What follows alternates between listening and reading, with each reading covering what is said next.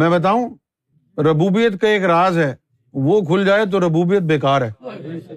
رسالت و نبوت کا راز ہے، وہ کھل جائے تو وہ بھی بیکار ہے۔ ولایت کا بھی راز ہے، وہ کھل جائے تو وہ بھی بیکار۔ فخر کا بھی ایک راز ہے، وہ کھل جائے تو وہ بھی بیکار۔ تو یہ وہی راز ہیں جو کھل رہے ہیں نا۔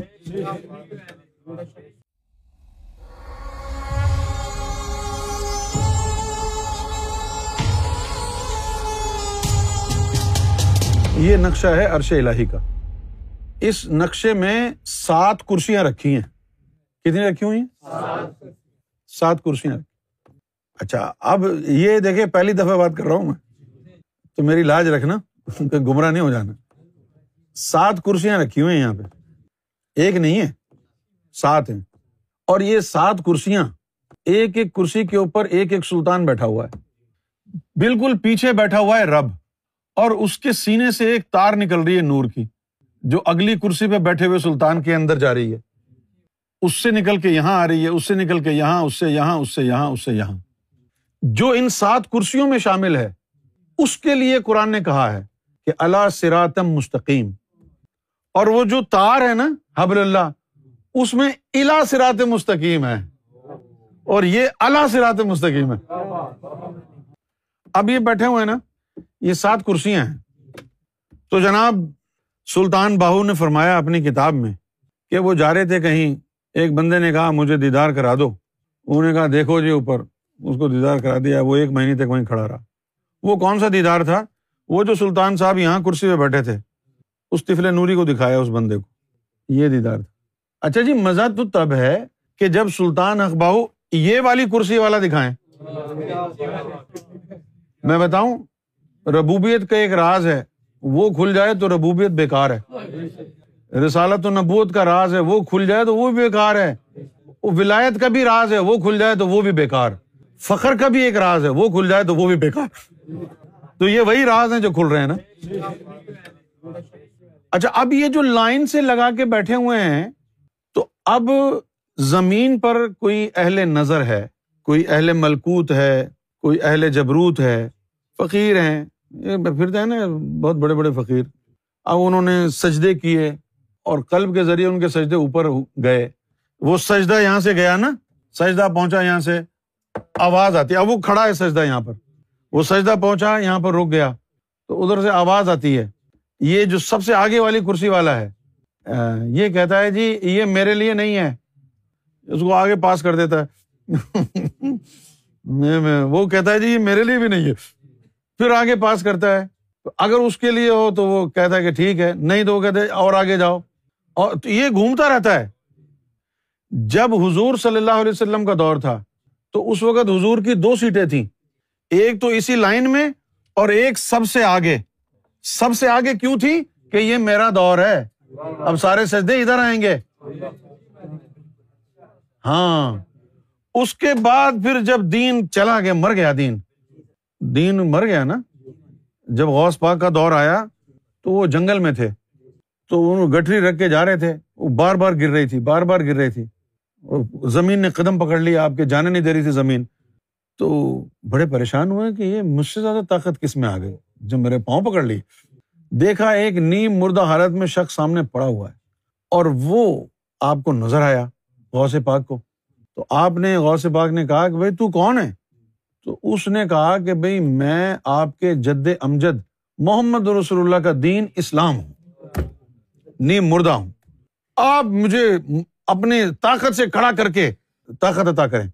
غوث پاک نے ہاتھ بڑھایا اور اس کو کھڑا کیا، تو غیب سے آوازیں آئیں، محی الدین، محی الدین، یعنی دین کو زندہ کرنے والا۔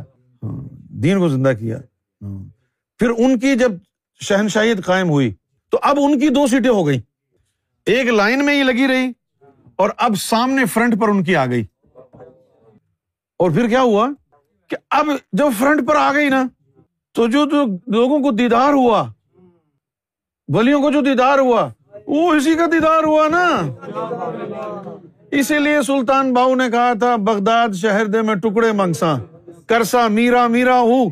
او بھائی تم تو سلطان الفقراء ہو، تم تو کہتے ہو کہ مجھے اللہ کہتے ہو تو بجا ہے، تو اب تم یہاں بغداد شہر کے ٹکڑے کیوں مانگ رہے ہو؟ اس لیے مانگ رہے ہو نا۔ بغداد، یہ سلطان باہو نے کہا، بغداد شہر دے میں ٹکڑے منگسا کرسو امیرو میرو، یہ سامنے کرسی اس کی ہوتی ہے، سمجھ گئے وہ بات؟ تو اس دن جو ہے جب میں نے کہا، سرکار کی بارگاہ میں عرض کیا کہ میں تو آپ کو چاہتا ہوں، تو جواب نہیں دیا، خاموش رہے۔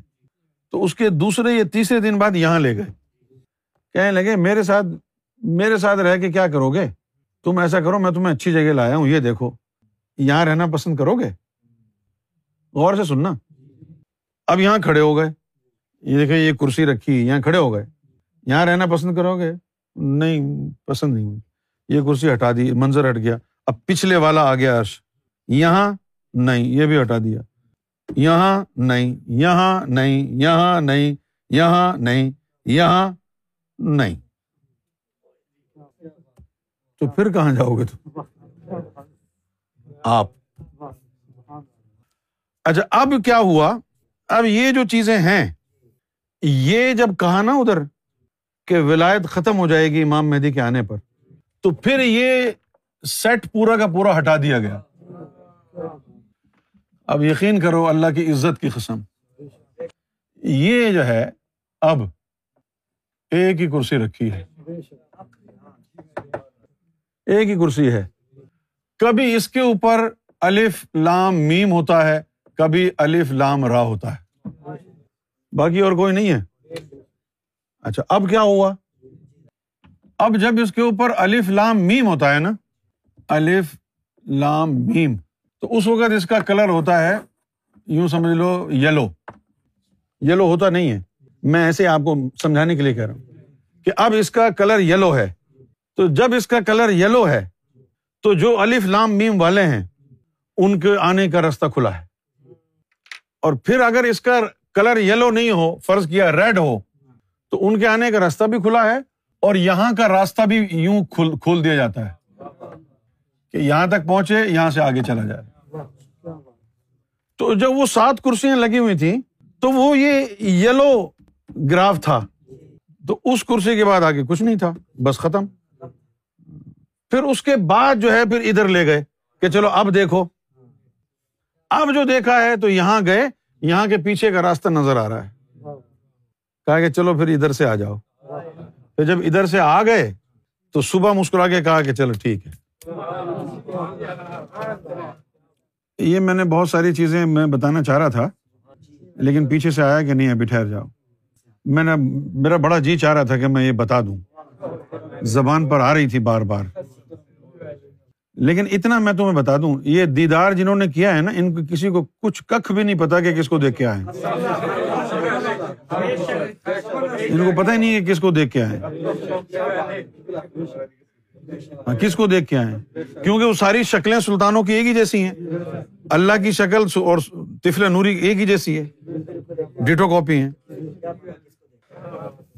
آپس کی بات ہے۔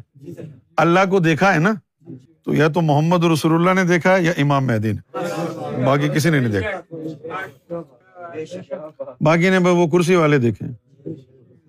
ہم کو تو سرکار نے ایسی تعلیم دی کہ ہم کو تو کرسی اور تخت دیکھ کے پتہ چل جاتا ہے کون بیٹھا ہے۔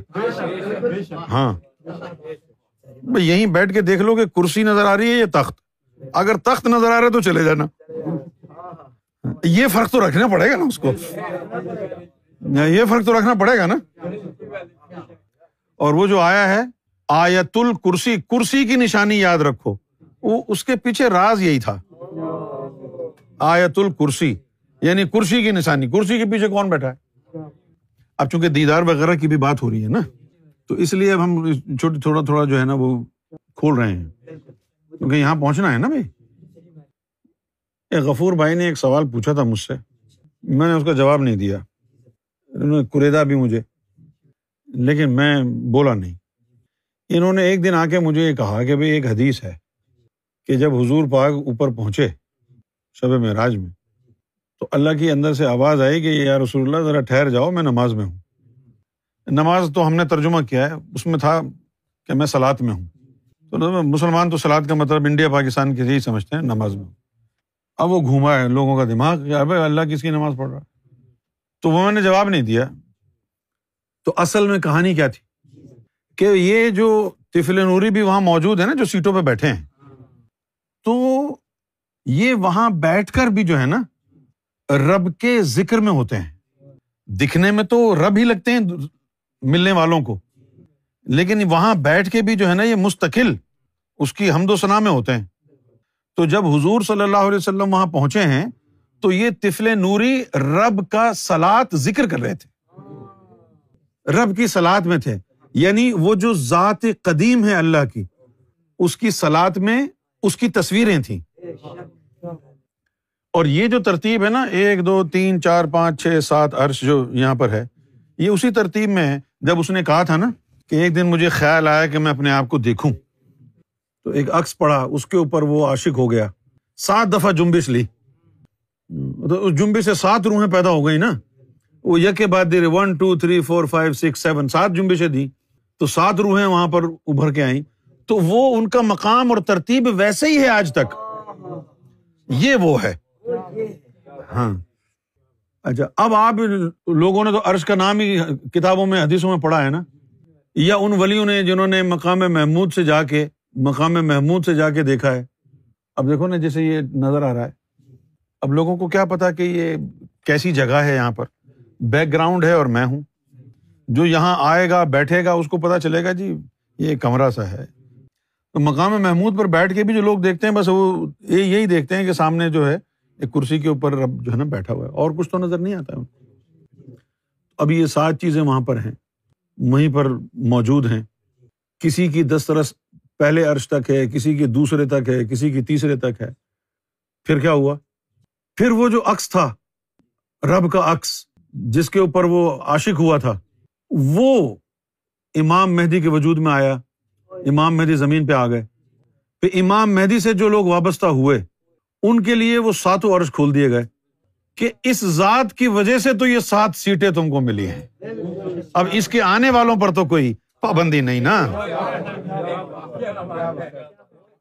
بھئی۔ ان کے جو ماننے والے ہوں گے ان کے اوپر تھوڑی ہوگا، کیونکہ ان کا تو اس سے تعلق ہے نا کہ جس کو دیکھ کے رب نے غش کھایا، رب کو جنبش ہوئی، اور پھر تم آئے 7 کرسی لگا کے جو بیٹھے ہو، پھر تم آئے۔ ہم تو اس سے وابستہ ہیں، اگر ہم آ جائیں تو شکریہ ادا کیا کرو ہمارا، ورنہ ہم کو ادھر جانے کی ضرورت ہی کیا ہے بھائی، ادھر آنے کی ضرورت کیا ہے۔ اب اس عکس کو دیکھ کے اگر وہ گھوم گیا اور وہ عکس زمین پر آیا، جس نے اس کو دیکھ لیا اب اس کا کیا ہوگا؟ اگر ابھی بھی اس کو یہ دین وین یاد رہ جائیں تو پھر اس کا مطلب ہے کہ وہ اندھا ہے بھائی۔ اس کے حسن کا یہ عالم ہے کہ رب نے اس کو دیکھا تو خوب جنبشیں کھائیں، 7 جنبشیں لی، پتہ نہیں کیسے لی ہوں گی جنبشیں، کیا کیف اور سرور، کیا مستی کا عالم ہوگا۔ وہ ولیوں کو تو لال شہباز قلندر کی مستی نہیں بھولتی، اللہ کی مستی کا عالم کیا ہوگا، اللہ کی مستی کیسی ہوگی، اللہ کی بھی تو مستی ہوگی نا۔ اچھا آپ مجھے بتاؤ نا کہ جس حسن کو دیکھ کے اللہ مست ہو گیا، اب وہ زمین پہ آ گیا اور کسی کو اس ذات نے اپنا ایک رخ دکھا دیا، اب وہ کسی کام کا رہا کیا؟ کسی کام کا نہیں رہا، پھر وہ اسی کی ذات میں گم رہا، اس عکس کے ہی یعنی خاطر و توازو میں رہا، اسی کی پرستش، اسی کی بندگی میں رہا۔ اس کے بعد کیا ہوا کہ وہ غیبی جلوے آ گئے، جو غیبی جلوے آئے اور ان کا نظارہ دیکھا تو یہاں سے بے خبر ہو گیا۔ بے خبر کا مطلب یہ ہوتا ہے کہ دیکھو بھائی، آپ پہاڑ سے لٹکے ہوئے، ایک رسی سے آپ کو باندھا ہوا ہے، تو رسی سے جس سے باندھا ہوا ہے اس کی وجہ سے آپ وہاں پر محفوظ ہیں، پھر دوسری رسی سے باندھ دیا، وہ رسی کاٹ دی، تو جس رسی سے باندھا ہے اسی سے لٹکے رہیں گے آپ۔ تو پہلے اس عکس سے بندھے ہوئے تھے، اب جب دوسری جلوہ آیا ہے تو اس نے اپنی آغوش میں لے لیا، اس سے زیادہ مضبوط ہے ہی نہیں وہ عکس، اس سے زیادہ طاقتور تھوڑی ہے، تو پھر وہ غیبی جلوے آ گئے۔ میں بس ایک لفظ کہنا چاہتا ہوں، یہ جو ہم نے کہا ہے نا کہ دیدار الہی کی تیار کر رہے ہیں، اس کو کوئی بہت بڑی چیز نہیں سمجھنا۔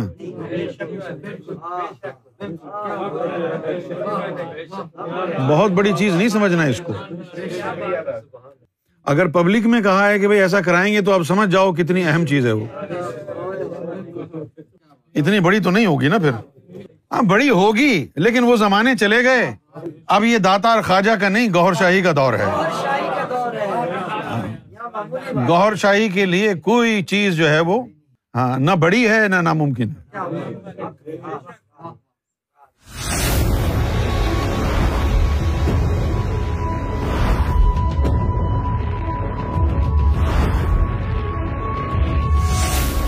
ALRA TV, the place to connect with God.